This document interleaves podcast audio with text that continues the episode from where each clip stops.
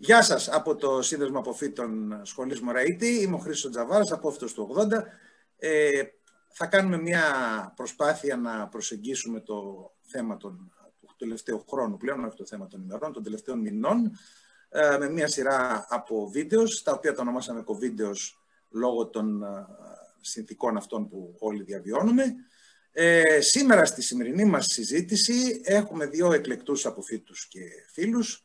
Θα ξεκινήσω με την σειρά αποφύτησης. Ε, θα ξεκινήσω πρώτα με τον Ηλία τον Παπαθεοδόρου. Γεια σου Ηλία, καλησπέρα. καλησπέρα ο οποίος είναι απόφυτος του 87, με σπουδές στην Αμερική, στο Ήθακα και στο Κορνέλ, με 25 χρόνια εργασία και παραπάνω, μεταξύ των οποίων και από ό,τι βλέπω ε, η μεγαλύτερη εστίαση είναι στην ανάπτυξη εμβολίων σπανίων ασθενειών, έτσι δεν είναι, ε, με εργασία σε πέντε ε, εταιρείες αμερικάνικες και ευρωπαϊκές, ο οποίος θα μας μιλήσει για τα θέματα που θα πούμε στη συνέχεια, που φαντάζεστε ποια είναι, δεν υπάρχουν και πάρα πολλά θέματα ανεξάρτητα, τα θέματα ενδιαφέροντος του κοινού πιστεύω θα τα καλύψουμε και αν χρειαστεί θα επανέλθουμε. Και απ' την άλλη έχω τον Κωστή το Μιχαλάκη. γεια σου Κωστή, καλησπέρα απόφυτο το 1994, ε, μέλος του Διοικητικού Συμβουλίου του ΣΑΣΜ ε, και ιατρό ενδοκρινολόγο. Διαβάζω λίγα πράγματα, θα μου επιτρέψεις Κωστή, δεν μπορώ να πω πάρα πολλά για το μακρύ σου βιογραφικό εδώ, αλλά είναι δεδομένο ότι είσαι ένας καταξιωμένος επιστήμον και εσύ, ε, με σπουδές στην Ιατρική Αθηνών και με εκπαιδεύσεις με υποτροφία στην Αμερική, στο Harvard, στο Yale, στο National Institute of Health στο Λονδίνο, στο Queen Mary, στο UCL και στο Imperial με βραβεία, Albert Reynolds από ό,τι βλέπω for Young Scientists από την Ευρωπαϊκή Ένωση. Πόσο young ήσουν όταν το πήρες αυτό το... το very το... young, very. Ε; Κάποτε ήμουν young. Κάποτε ήμουν 30... Αλλά παραμένεις, παραμένεις νέος. Εγώ παραμένω πατρικός, αλλά εσύ παραμένεις νέος. Όπως και η Ηλίας άλλωστε. Χωρί να ναι. το ανταποδώσω, νομίζω ότι εντάξει, οι εικόνες είναι. Εντάξει, οι εικόνες είναι, είναι λίγο ζουμαρισμένες, αλλά εν πάση περιπτώσει θα προσπαθήσουμε να. Το προεδρεύον του συνεδρίαση είναι χαρακτηριστικά. Λοιπόν, ε, τέσσερα χρόνια μέλος του Διοικητικού Συμβουλίου της εταιρείας Παχυσαρκίας, ε, με πολύ μικρή, ανοίξει μια πολύ μικρή ομάδα 40 ατόμων παγκοσμίως ε, που ασχολούνται με την ειδίκευση της ενδοκρινικής παχυσαρκίας μέλος της ενδοκρονολογικής εταιρείας, με δημοσιεύσεις μελετών.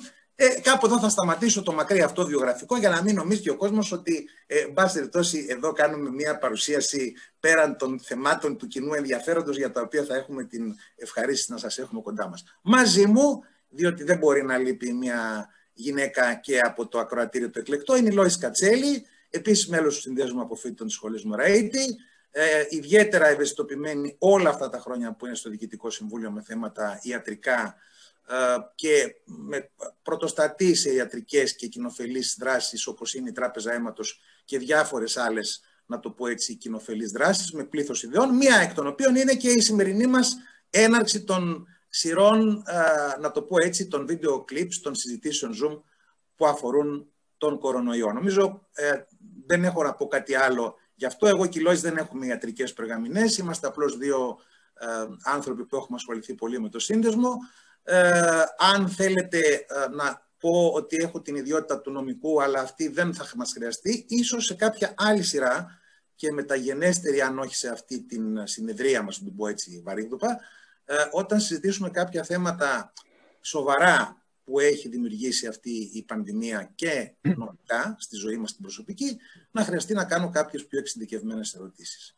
Ε, να μπω στο θέμα, το οποίο δεν είναι άλλο από το θέμα μας, ε, ξεκινώντας από τον ε, Ηλία, ε, να κάνουμε μια μικρή αποτίμηση αυτών, νομίζω δεν έχει νόημα, ξέρουμε πάνω κάτω και το κοινό που θα μας παρακολουθήσει πώς έχουν τα πράγματα αλλά τουλάχιστον αυτού του τελευταίου 20 ημέρου από τις αρχές Νοεμβρίου, 25 ημέρου, 25 ημέρου μέχρι σήμερα, ε, τι γίνεται, πού είμαστε, ε, τι μπορούμε να περιμένουμε ε, μέσα ας πούμε στις επόμενες μήνες, πριν πάμε στο εμβόλιο που θα είναι το επόμενο τόπο μας. Ηλία. Ε, θα ήθελες σχόλιο όσον αφορά τα εμβόλια τη τελευταία εβδομάδα ή ένα γενικότερο σχόλιο. Όχι, ας πούμε λιγάκι για το που είμαστε τώρα από απόψεως πανδημίας. Δηλαδή, έχουμε μια κατάσταση η οποία είναι okay. περίπου γύρω μεσοσταθμικά, μεσοσταθμικά ξαναλέω, γύρω στα 2.000 κρούσματα ε, ημερησίως, παρά το lockdown το, το οποίο έχει αποφασιστεί από αρχές Νοεμβρίου. Έχουμε αύξηση θανάτων όμως, έχουμε και τριψήφια νούμερα θανάτων. Έχουμε αύξηση διασωληνωμένων. Ε, υπάρχει μια ολόκληρη συζήτηση για το αν το σύστημα υγείας αντέχει ακόμα έστω για δύο μήνες, ας πούμε, έτσι, ε, μέχρι να δοθεί κάποιος αέρας. Οπότε, ας πούμε, για αυτά πρώτα. Ε, λοιπόν, νομίζω τα δυστυχώς, ε, κοίταγα τα νούμερα τα σημερινά, έτσι, πάλι σπάσαμε το, το ρεκόρ όσον αφορά τους, ε, τον αριθμό διαδηλωσιών, να κουμπάει τους 600. Ε, είναι σημαντικό να πούμε ότι αυτό σημαίνει ότι αυτή τη στιγμή δηλαδή έχουμε ασθενείς COVID που καταλαμβάνουν πάνω από 50% των, των, μεθ, των συνολικών μεθ που έχουμε στην Ελλάδα, έτσι, των πληρών μεθ. Και αυτό ε, ασκεί μια τεράστια πίεση στο σύστημα υγείας, όπως καταλαβαίνετε, όχι μόνο όσον αφορά το αν μπορούμε να διαχειριστούμε αυτούς τους ανθρώπους που έχουν ανάγκη μια μεθ, λόγω της ασθένειας COVID, αλλά και μια τρομακτική πίεση για όλους τους άλλους ανθρώπους, έτσι, και για όλες τις άλλες ασθένειες και όλους τους ανθρώπους που χρειάζονται ε, μια κλίνη μεθ ε, ε, αυτή τη στιγμή για, για τελείως διαφορετικά πράγματα, από ατυχήματα μέχρι χρόνιες ασθένειες. Ε, αυτό δυστυχώς δεν φαίνεται, κατά την άποψή μου, ε, δεν φαίνεται να καλυτερέψει, θα καλυτερέψει αυτή η κατάσταση μέσα στις επόμενες δύο-τρεις εβδομάδες. Ο απλούστατος λόγος είναι ότι ήδη έχουμε ένα πολύ μεγάλο αριθμό ε, ενεργών λοιμόξεων. Ε, δεν γνωρίζουμε τον ακριβή αριθμό. Υπολογίζονται, άλλοι λένε 70.000, άλλοι λένε παραπάνω. Ε, αλλά καταλαβαίνετε ότι μόνο και ένα, αν ένα μικρό ποσοστό αυτών των ανθρώπων ε, χρειάζεται νοσηλεία είτε χρειαστεί μια κλίνη μεθ, η, η, πίεση θα συνεχίσει να είναι, να είναι αυξημένη.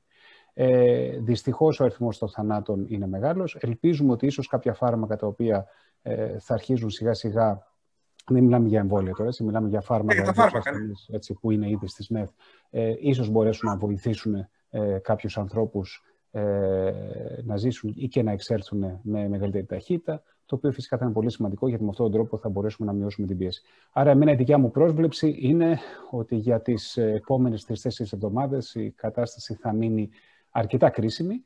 Ε, γιατί μην ξεχνάτε ότι και να πάμε προς τα κάτω, πάντα θα έχουμε τον κίνδυνο, αν γίνει οποιοδήποτε κύμα προς τα πάνω, να ξαναφτάσουμε στο ίδιο σημείο. Κατάλαβα. Ε, αυτό. Ηλία, ε, ε, ε σε μια πολύ ωραία ανάρτησή σου ενδιαφέρουσα προχθές, ε, μιλούσες και για κάποια φάρμακα τα οποία δεν είναι, να το πω έτσι, κατασταλτικής μορφής σε ανθρώπους που πάσχουν και ήδη έχουν εισαχθεί, αλλά και για κάποια άλλα τα οποία είναι, και έγινε και λόγος σήμερα γενικότερα στα μέσα μαζικής ενημέρωσης, ε, για κάποια φάρμακα που είναι λίγο πιο προληπτικής μορφής, όχι δεν μιλάμε για εμβόλια, αλλά μιλάμε για φάρμακα ανθρώπων που μπορεί να έχουν κάποιο ήπιο σύμπτωμα ή κάποιο που να τους εμποδίσει είτε οικειοθελώς είτε λόγω των καταστάσεων, να εισέλθουν στο σύστημα υγείας.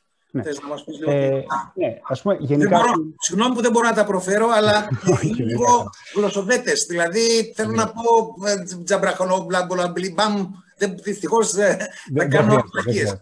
Δεν χρειάζεται. Ε, αυτό νομίζω το, το, το, σχετικά απλό είναι ότι έχουμε κάποια φάρμακα τα οποία προσπαθούν να μειώσουν το οικό φορτίο, δηλαδή να μειώσουν την ποσότητα του ιού που έχουμε μέσα στο σώμα μας. Αυτό είναι σημαντικό γιατί αν έχουμε λιγότερο ιό, λογικά το νοσοποιητικό σύστημα πολύ πιο εύκολα θα μπορέσει να αντιμετωπίσει τον ιό. Ε, υπάρχουν διάφοροι τρόποι να το κάνει κανείς αυτό. Ε, το θετικό είναι ότι κάποια αντισώματα μόλις έλαβαν αυτή την έγκριση, ε, υπάρχουν και άλλοι, και άλλοι τρόποι, όπως είπα, αλλά αυτά τα φάρμακα φαίνεται να, να μπορούν να βοηθήσουν τους ανθρώπους οι οποίοι ε, έχουν ήπια συμπτώματα, δηλαδή δεν έχουν φτάσει σε ένα σημείο. Ναι, ε, ναι για αυτούς. Ναι. Έτσι, ε, γιατί μετά όταν φτάνουμε στο σημείο της ΜΕΘ έχουμε και άλλα προβλήματα. Ναι, το ξέρω, το ξέρω. ξέρω. Γι' αυτά ρωτάω. Ε, Ακριβώς, για να μην φτάσει λοιπόν ο ασθενής σε αυτό το επίπεδο, ε, να πούμε βέβαια ότι αυτά τα φάρμακα δοκιμάστηκαν και σε ασθενείς που είναι σε ΜΕΘ, εκεί δεν έδειξαν δυστυχώς κάτι. Ε, και αυτή τη στιγμή τα καλύτερα κλινικά αποτελέσματα που έχουμε για αυτά τα φάρμακα είναι σε ασθενείς με ήπια ε, συμπτώματα, και όπως είπες πάρα πολύ σωστά, αυτό θα μας επιτρέψει αυτοί οι άνθρωποι να μην χρειαστούν νοσηλεία ή να μην χρειαστούν ε, εισαγωγή στις ΜΕΘ. Ναι, ναι. Αυτά είναι, να το πω έτσι, ε, κάπου μπορούμε να τα αναμένουμε. Α πούμε, ε, η Ρεμδεσιβήρη, το συγκράτησα αυτό πολύ για να το πω. ε, αλλά κοίταξε, το περίεργο είναι ότι καμιά φορά, ακόμα και ένα μακρόσυρτο όνομα, όταν τελικά μπει στα χείλη των ανθρώπων, ε, αρχίζει και γίνεται λιγάκι ε, πιο οικείο. Δηλαδή η ρεμδεσιτήρη στην αρχή δεν μπορούσε να την προφέρει πολλοί κόσμος. Μετά την έμαθε λίγο ο κόσμος. Μετά λίγο αρχίζει και κυκλοφορεί στα στόματα, γίνεται λιγάκι, ε, να το πω έτσι, πιο οικεία η εκφορά της. Όμως αυτά τα φάρμακα είναι κοντά στο να εγκριθούν και να δίνονται. Είναι πιο κοντά, ας πούμε, από ότι είναι το εμβόλιο. Λοιπόν, ε, κάποια από αυτά τα φάρμακα ήδη έχουν πάρει επίγουσα έγκριση. Αυτό είναι κάτι που θα συζητήσουμε μετά, έτσι, γιατί υπάρχει ναι, η πλήρης έγκριση και η επίγουσα ναι, έγκριση. Ναι, ναι, ναι, Κάποια από αυτά τα φάρμακα ήδη έχουν λάβει επίγουσα έγκριση. Ε, οπότε μετά η ερώτηση είναι κατά πόσο είναι διαθέσιμο όσον αφορά την, ε, την ποσότητα. Δηλαδή, αν υπάρχουν, υπάρχει αρκετή παραγωγή αυτών των φαρμάκων αυτή τη στιγμή, ώστε να υπάρχει διαθεσιμότητα σε παγκόσμιο επίπεδο. Ε, αλλά αυτό τα δύο τουλάχιστον ε, τα αντισώματα και, και ένα τρίτο φάρμακο έχουν αυτή τη στιγμή λάβει από τον FDA ε, την επίγουσα έγκριση. Μάλιστα, μάλιστα. Ο FDA είναι, για να ξέρει λίγο και το κοινό... Είναι ο Αμερικανικός ΣΕΟΦ, να το πούμε πολύ απλά. Federal Drug Organization. Administration. Federal Drug Administration, που είναι η αναλογία του ε, Εθνικού Οργανισμού, του ΕΟΦ. Έτσι, του... Μάλιστα, μάλιστα, μάλιστα, μάλιστα, μάλιστα. Να πάω λίγο εδώ και στον Κωστή. Ε, Κωστή, ε, έχοντας εσύ και κάποιους ασθενείς ε, οι οποίοι, να το πω έτσι, είναι, ανήκουν σε ευπαθείς ομάδες, όπως η παχύσαρκη, όπως κάποιοι άνθρωποι που έχουν ενδοκρινολογικά προβλήματα. Εκεί πώς πάμε από πλευράς, να το πω έτσι, ε, χειρισμού, από πλευράς ε, κάποιων καταστάσεων φαρμακευτικών. Τι βλέπεις εσύ γενικώς εκεί σε αυτό το κομμάτι; Δικό μας κομμάτι, το ορμονικό, το ενδοκρινολογικό, ε, η πιο ευπαθής ουσιαστικά ομάδα είναι του διαβήτη, η οποία είναι και πολύ, έχει συζητηθεί κτλ. Αυτό που ήθελα να πω, γιατί ε, στη χώρα τη δική μας, χωρίς να χρειάζεται να κάνουμε κοινωνικό σχόλιο, άρα πολλοί θέλουν να το εκμεταλλευτούν, είναι ευπαθής ομάδα, ανήκω και οι ταμπέλες. Εγώ είμαι γενικά στην ιατρική κατά της ταμπέλας. Η ταμπέλα βοηθάει τον επιστήμονα να, δια, να ταξινομεί, αλλά δεν ξέρω αν χρειάζεται να χρησιμοποιείται πάντα γιατί ανάγκη και σε άλλα συμπεράσματα. Ε, ευπαθής είναι αυτός ο οποίος δεν είναι καλά ρυθμισμένος όσον αφορά το διαβήτη. Έτσι. Η πλειονότητα αυτών που είναι καλά ρυθμισμένοι ουσιαστικά είναι αρκετά ok, σχετικά, σχετικά πάντοτε κοντά στον ευρυπληθυσμό. Από τα ενδοκρινολογικά το πλέον σύνηθες λοιπόν είναι ο διαβήτης.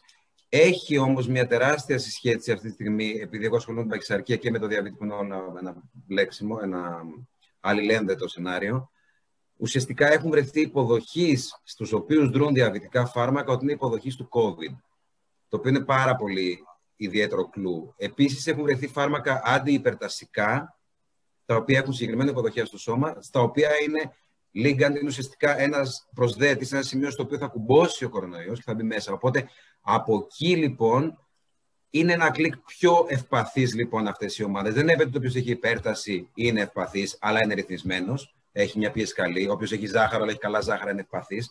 Ναι. Είναι ευπαθής γιατί υπάρχει ένας μηχανισμός λίγο πιο μοριακός, ο οποίος μπορεί λόγω της αγωγής και λόγω του πώς δρούν τα φάρμακα να είναι και λίγο σημείο πύλης εισόδου κατά κάποιο τρόπο. Άρα, έχουμε, άρα, άρα αν μου επιτρέπεις το, το συμπέρασμα, ε, θα μπορούσε να πει κανένας ότι η φαρμακευτική αγωγή είναι ε, να το πω έτσι, κατά ένα έστω μικρότερο ή μεγαλύτερο ποσοστό συνυπέτειας στο να υπάρχει μεγαλύτερη δεκτικότητα στον ιό; Έχει ακουστεί, έχουν βγει μελέτες ε, για, για το AC, για τους, ε, μετατρεπτικό έργο και τις σύνες. Πες το, ACE inhibitors, πες το. ACE inhibitors, λοιπόν, ακριβώς. Ε, βέβαια, τα δεδομένα, επειδή ε, είχαμε δημοσιεύσει κάποια πράγματα, είναι ότι ίσως τα τελευταία guidelines να μην διακόπτουν αν είναι υποαγωγή κάποιοι. Έχει βρεθεί ότι έχει μια παραπάνω ευένδοτο στο να, στο να μπει από εκεί, αλλά δεν είναι πάρα πολύ ξεκάθαρα τα δεδομένα τους να αλλάξει την αγωγή, γιατί συνήθως μια ρύθμιση μεταβαίνει σε ένα στάδιο μη ρύθμιση αν το αλλάξεις. Έχει όμως κάποια σχέση. Επίσης ε, και αντιδιαβητικά δισκία που βρουν με συγκεκριμένα μονοπάτια πάλι εμπλέκονται. Θα, θα έλεγα ότι το μόνο που δεν ξέρω αν έχει νόημα να μείνει, επειδή μπορεί να απευθυνόμαστε και σε κάποιον μη γιατρό, είναι ότι το, ο όρος ευπαθής καλό είναι να χρησιμοποιείται εκεί που πρέπει και τουλάχιστον να μην γίνεται κατάχρηση. Γνώμη μου, έτσι, δεν ξέρω Ηλίας αν το έχει κάπως σε πιο μοριακό επίπεδο τοποθετείται. Ξέρεις, Κοίταξε, το θέμα, το θέμα του ευπαθούς θα μας, ε, θα μας θα ρωτήσει και η Λόης φαντάζομαι γι' αυτό κάτι που μου είχε γράψει σχετικά μετά. Ε, Λόης, θα έρθω αμέσως μετά σε σένα αν θες κάτι. Αν θες συμπληρώνω κάτι μετά. μετά ναι. ε, ε, το θέμα του ευπαθούς, στο θέμα, όχι το θέμα, στο θέμα του χαρακτηρισμού ευπαθείς ομάδες, ε, έχει δοθεί μια όλο και μεγαλύτερη διάσταση από το Μάρτιο μέχρι σήμερα και από επίσημα χείλη. Δηλαδή στην αρχή υπήρχε μια διακοίνωση, αν θέλεις, ε, η οποία έλαβε και τη μορφή πράξης νομοθετικού περιεχομένου για το δημόσιο, που όρισε καταρχήν για το δημόσιο, ε, ποια άτομα είναι ευπαθή. Έτσι, τα οποία τα έβαλε όλα μέσα. Έτσι. Μετά αυτό επεκτάθηκε και στον ιδιωτικό τομέα. Ένα, να το πω έτσι, άλλο κομμάτι που μπορεί να ενδιαφέρει τους ευπαθείς, ε, επειδή είπαμε τώρα για διαβητικούς, είπαμε λίγο για παχύσαρκους, είπαμε για υπερτασικούς, μεταξύ των οποίων και εγώ. Δεν ξέρω πώ πρέπει να σταματήσω να παίρνω το χαπάκι, θα σου πω άλλη φορά τι παίρνω. Ε, αλλά εντάξει, εγώ έχω μια γενικότερη αποδεκτικότητα στους ιούς, προς το παρόν, καλά να είμαστε. Ε, οι έγκυοι, οι, έγκυοι, οι, οι, οι, οι γυναίκες οι οποίες κυοφορούν ε, κάποια στιγμή ε, χαρακτηρίστηκαν όλες ευπαθείς ομάδες. Είναι έτσι. Δηλαδή θέλω να πω ότι προφανώς κάποιος που είναι, δεν είναι γιατρός έχει μια αυξημένη ευαισθησία, σου λέει better not. Καλύτερα όχι. Να μην έχω έγκυο στο. Έχει ε, κάποια καταστολή το ανοσοποιητικό της έγκυου. Η έγκυο ουσιαστικά αυθόρμητα, αυθόρμητα αυτομάτως όταν κυοφορεί μια γυναίκα, καταστέλνει το ανοσοποιητικό της για να μπορεί να δεχθεί ένα σώμα που θεωρητικά είναι στην αρχή ξένο, που είναι το μωρό, το έμβριο. Ναι, ναι. Οπότε μπορεί να έχει μια αλλαγή στην καταστολή και στην ανοσοαπάντηση, η οποία μα πει και ο πιο λεπτομερό, μπορεί να ε, να, το, το κατεξοχήν πρόσφορο έδαφος αυτή τη στιγμή που δεν θέλουμε να έχουμε είναι το να υπάρχει μείωση της ε, ανοσία, της yeah. Ναι. απάντησης, εν πάση περιπτώσει. Και για δε του παχύσαρκου, απλά να συμπληρώσω, ας το τελειώσουμε αυτό με του εγγύου. Για τους παχύσαρκου έχει αρκετά πιο συγκεκριμένο μηχανισμό. Ωραία. Πολλά ίσως, τόσο, να συμπληρώσω εδώ, γιατί δεν είμαι αυτό που λέγαμε πριν. Έτσι. Δηλαδή, αυτά τα αντισώματα, κατά κάποιο τρόπο, κάνουν ακριβώς αυτό. Επειδή είναι αντισώματα κατά του ιού, που θεωρητικά θα έπρεπε να παράξει το ανοσοποιητικό σύστημα επειδή είχε εκτεθεί στον ιό και έμπαινε μετά σε λειτουργία και μετά καταλάβαινε τι γινόταν και θα έπρεπε έτσι και έτσι θα, θα είχαμε την παραγωγή αυτών των αντισώματων. Αυτό που κάνουμε με αυτά τα δύο αντισώματα είναι δίνουμε τα αντισώματα εξ αρχής. Δηλαδή, του δίνουμε του οργανισμού τη δυνατότητα να αντιδράσει με τη μία. Τώρα δεν έχουν τι αριστεί σε εγγύους, έτσι, αλλά νομίζω ότι είναι αυτή ακριβώς η ιδέα. Δηλαδή, όταν είσαι σε μια νοσοκαταστολή, δηλαδή δεν λειτουργεί καλά το ανοσοποιητικό σύστημα, σου δίνουμε τη δυνατότητα να αντιδράσεις ως οργανισμός, δίνοντάς σου τα αντισώματα που κανονικά θα πρέπει να έχει παράξει το ανοσοποιητικό σου. Μάλιστα. δηλαδή, και δεν ξέρω αν εσείς τα χρησιμοποιείτε ή όχι αυτή τη στιγμή καθόλου πίστο, αλλά. Πάμε στο επόμενο, ναι, σωστά. Αυτό που ήθελα απλά να προσθέσω, sorry, ναι. επειδή το αφήσαμε στη μέση, ήθελα να πω απλά έτσι για κοινή γνώση ότι ο παχύσταρκος ναι. είναι σοβαρά ευάλωτος, σοβαρά ευάλωτος γιατί έχει ουσιαστικά ο καταράκτης ο παχύσταρκο έχει ένα κομμάτι φλεγμονής. Η φλεγμονή είναι ας πούμε, ένα δόντι που έχει πρόβλημα, είναι φλεγμένη, να το πούμε απλά. Οτιδήποτε είναι σε ίτη, στο σώμα, ήτιδα είναι φλεγμονή.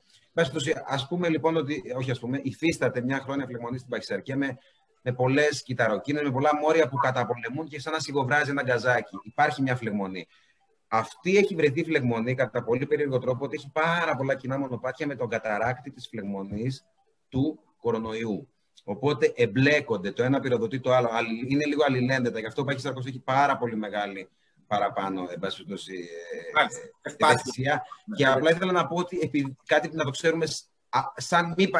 Εντάξει, για τους παχύσταρκους, σαν κάποιος μη παχύσταρκο απέναντι από ένα παχύσταρκο, ο παχύσταρκο έχει μεγαλύτερο viral load. Αυτό ίσως ο Ηλίας το έχει ασχοληθεί. Έχει, εκπνέει, έχει μεγαλύτερο όγκο στον πνεύμονα και εκπνέει μεγαλύτερο υλικό φορτίο. Κατά συνέπεια είναι πιο λιμογόνο προς την κοινότητα πέραν του ότι είναι ο ίδιος ευπαθή. Είναι και πιο μετα... Ε, ενδυνάμει πιο μεταδοτικός. Ακριβώς, ακριβώς. Πιο μεταδοτικός. Ακριβώς. Λόις... Καλό είναι να ακούγεται. Λόις, ε, κάποιες ερωτήσεις που είχες για αυτό το θέμα; Νομίζω με κάλυψε ο Κωστής, ε, ενδεχομένως και λίγο περισσότερο με το τελευταίο κομμάτι. Ε, στην Ελλάδα που είμαστε μια χώρα με αρκετούς παχύσαρκους και υπέρβαρους ανθρώπους, είναι κάτι το οποίο δεν έχει συζητηθεί πάρα πολύ, τουλάχιστον ότι πρέπει να προσέχουν αυτοί οι άνθρωποι. Δηλαδή, το έχουν...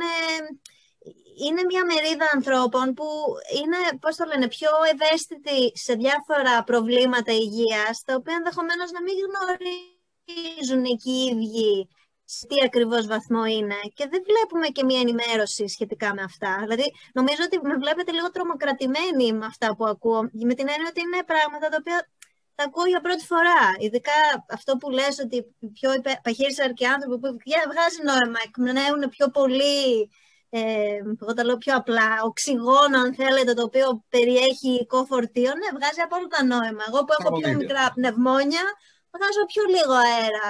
Κάναμε μια αμνία για αυτό το θέμα, γιατί πιάσαμε λιγάκι το θέμα ευπαθείς ομάδες. Υπάρχουν και, και άλλες, εκτός από τους διαβητικούς, εκτός από τους παχυσάρκους, εκτός από τις ε, εγγύους. Προφανώς υπάρχουν και κάποια, ε, ε, κάποια προφανώς ευπαθή, να το πω, άτομα λόγω άλλων υποκειμένων νοσημάτων ή Το εξή απλό είναι ότι δεν έχει βαριατικό κρεβάτι, ας πούμε, μία μονάδα εύκολα. Ναι. Κρεβάτι ειδικό για τον παγίσταρκο. Δεν μπορεί να το πιάσεις. Θα σου λέω κάτι αστεία φαινομενικά. Το ακτινολογικό μηχάνημα της αξονική ή της απλή ακτινογραφία να του κάνει φούλα απεικόνη στο θώρακα. Ναι. Το οποίο σημαίνει ότι δεν θα πιάσει ένα πρόβλημα. Είναι τόσο απλό. Χωρί για τα παθολογικά έτσι. Μιλάμε για διαδικασία. Να ρωτήσω, να πάμε λιγάκι, να προχωρήσουμε λιγάκι έτσι, στο, στο θέμα πάντα αυτό πριν πάμε στα του εμβολίου και τα, είπαμε λίγο για τη φαρμακευτική αγωγή την κατασταλτική, είπαμε λιγάκι για την θεραπευτική αγωγή που είναι, imminent, είναι επί των πυλών, πρώτων πυλών τέλος πάντων ή επί της κατεπηγούς διαδικασίας στο να είναι λίγο πιο προληπτική και να προλαμβάνει κάποιες, να το πω έτσι, καταστάσεις ανθρώπων που χρειάζονται νοσηλεία. Ε, με αυτά τα δεδομένα, ε, lockdown, άρση lockdown, μερική άρση lockdown, μερική γεωγραφική άρση lockdown, παράδειγμα μέχρι την Αττική και πάνω είμαστε κλειστά, αλλά από την Πελοπόννησο και κάτω, Κρήτη, νησιά, Δωδεκάνησα, είμαστε ανοιχτά ή κάπως ανοιχτά. Οι απόψεις σας για αυτές, να ξεκινήσω από τον Ηλία. Ε, εγώ νομίζω ότι δεν κάνουμε αρκετά τεστ. Θα αρχίσω από αυτό. Ε, υπάρχουν αυτή τη στιγμή δύο ε, μορφές τεστ. Έτσι. Υπάρχει ο γνωστός μοριακός έλεγχος, αυτό το PCR που λένε που παίρνει και λίγο καιρό και είναι πιο δύσκολο να γίνει.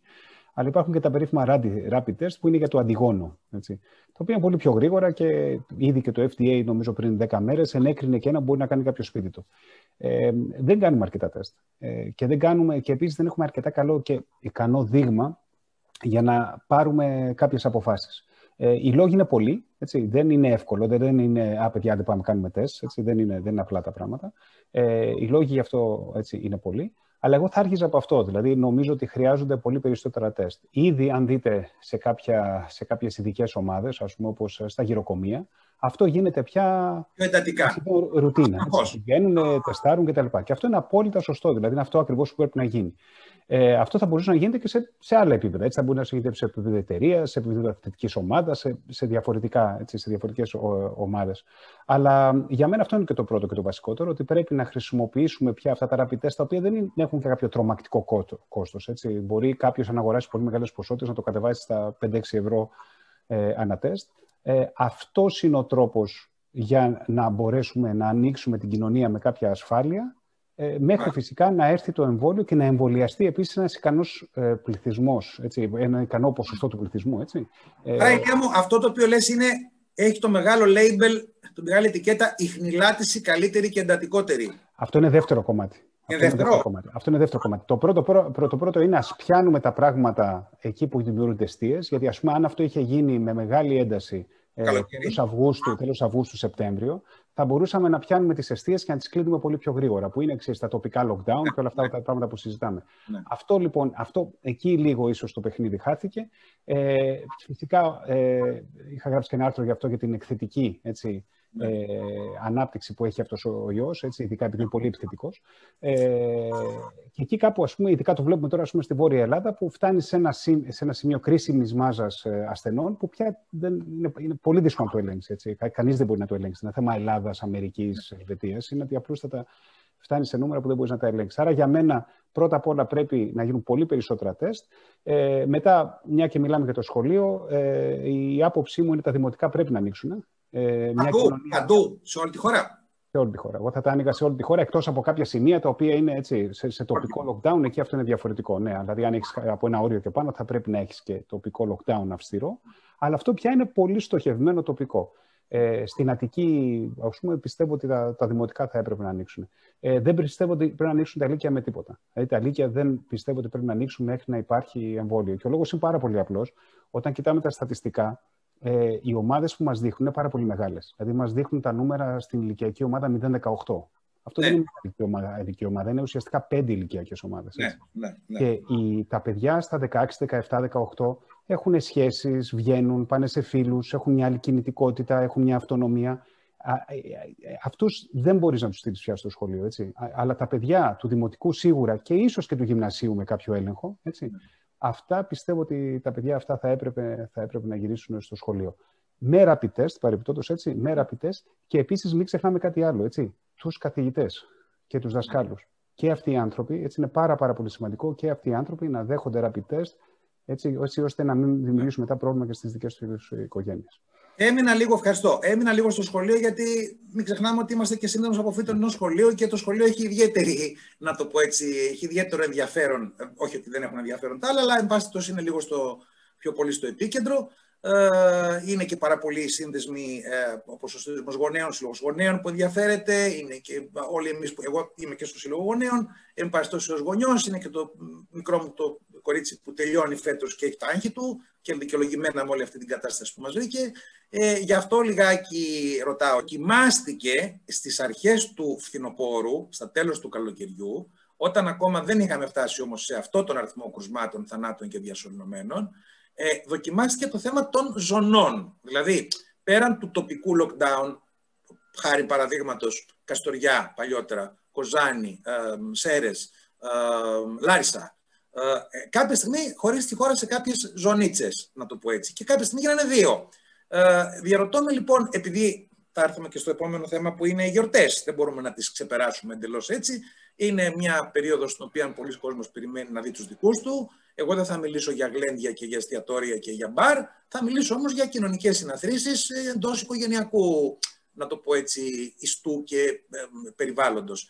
Και κάποιων βέβαια αγωνιούντων επιχειρηματιών ε, της Λιανικής, οι οποίοι περιμένουν έστω να δουν κάποιο τζίρο τις γιορτές που να, να, να ρεφάρουν, να το πω έτσι με μια λαϊκή αλλά πολύ έτσι, διαδεδομένη έκφραση, ε, τα αυτά. Γι' αυτό ρωτάω λιγάκι για το θέμα των ζωνών και των ε, γιατί βλέπω ότι έτσι όπως πάμε, Εάν δεν πάμε σε ζώνες, δεν βλέπω να κάνουμε γιορτές.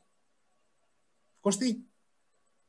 Φοβάμαι ότι ε, προσωπικά θεωρώ ότι θα έπρεπε να εφίσταται αυτό το πράγμα. Η αυξημένη επικίνδυνοτητα να έχει μεγαλύτερα μέτρα, αυστηρότερα κτλ.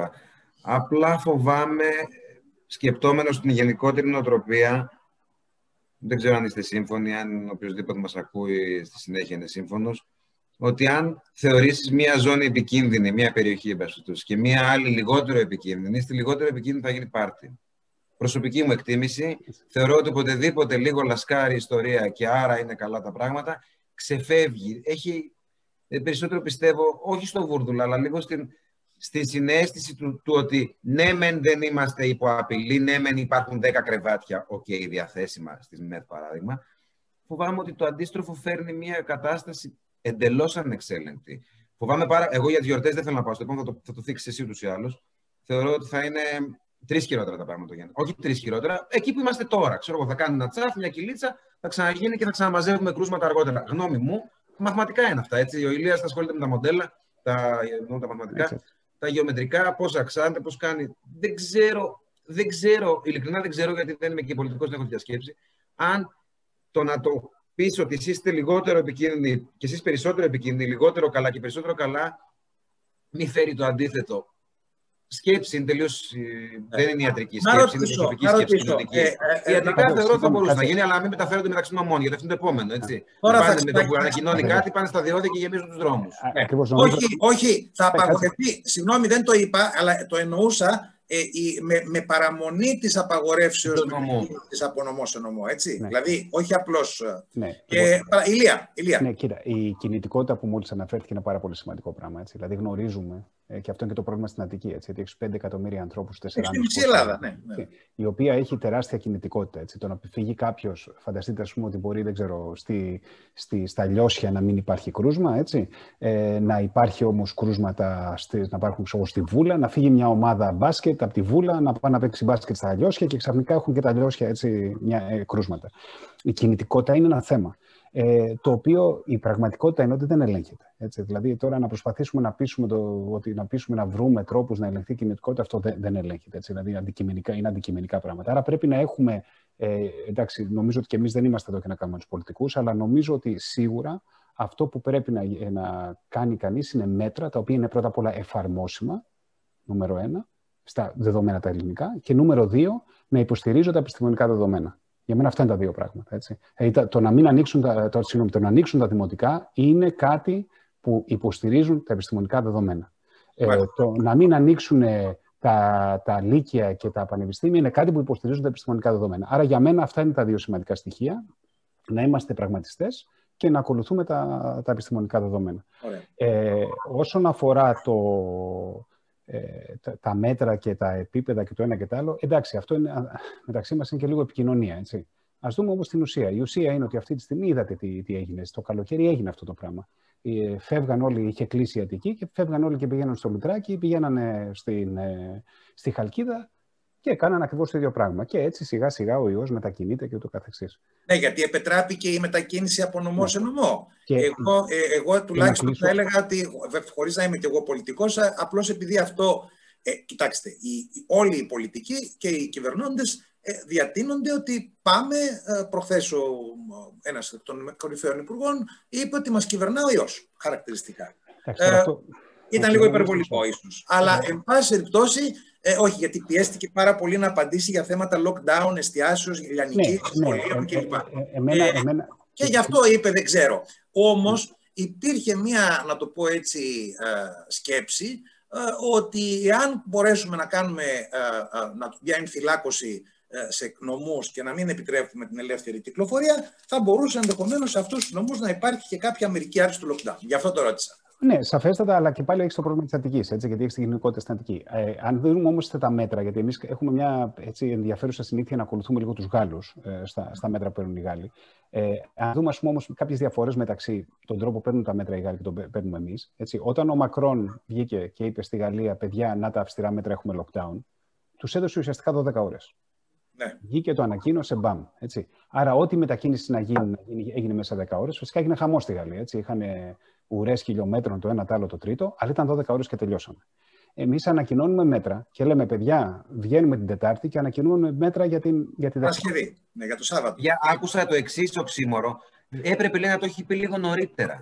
Να κάνουμε το οποίο είναι αφελέστατο. δηλαδή να γίνει ο χαμός την Παρασκευή που ήταν σαν πρωτοχρονιά. και λέει, Μα δεν έδωσε λίτρε τρεις μέρες νωρίτερα, να ξέρουμε. Ναι. ναι. Και νομίζω ότι δηλαδή είναι αυτό. Και, και εκεί δείχνει, παρότι εντάξει, εμείς γελάσαμε τώρα και, και τον βρίσκουμε ε, και είναι τα οξύμορο. Έτσι. Αλλά από την άλλη μεριά, εκεί είναι και το θέμα του, του, έτσι, του, του πολιτικού. Ε, που παίρνει ένα βάρος. Μην ξεχνάμε ότι είμαστε μια χώρα που έχει περάσει μια δεκαετή κρίση. Ναι. Έχουμε ανθρώπους οι οποίοι είναι σε πολύ, πάρα, πάρα πολύ δύσκολη οικονομική κατάσταση. Έτσι. Ε, τι θα κάνουν αυτοί οι άνθρωποι; Και ούτε είμαστε μια χώρα που έχουμε ένα κράτος πρόνοιας το οποίο μπορεί να βοηθήσει όλους αυτούς τους ανθρώπους όπως σε, σε άλλες χώρες. Άρα έχουμε, έχουμε βαθιά ζητήματα. Δηλαδή, αυτή τη στιγμή, κατά κάποιο τρόπο, αυτός ο ιός έχει βγάλει στην επιφάνεια ε, πολλά συστημικά προβλήματα της ελληνικής κοινωνίας, τα οποία δεν είναι. Είναι προβλήματα τα οποία υπάρχουν για δεκαετίες. Έτσι. Δεν είναι ότι είναι αυτά, αυτά κράτησε αυτό το ενδιαφέρον σημείο. Έχει να κάνει με τον πρόλογο που έκανα.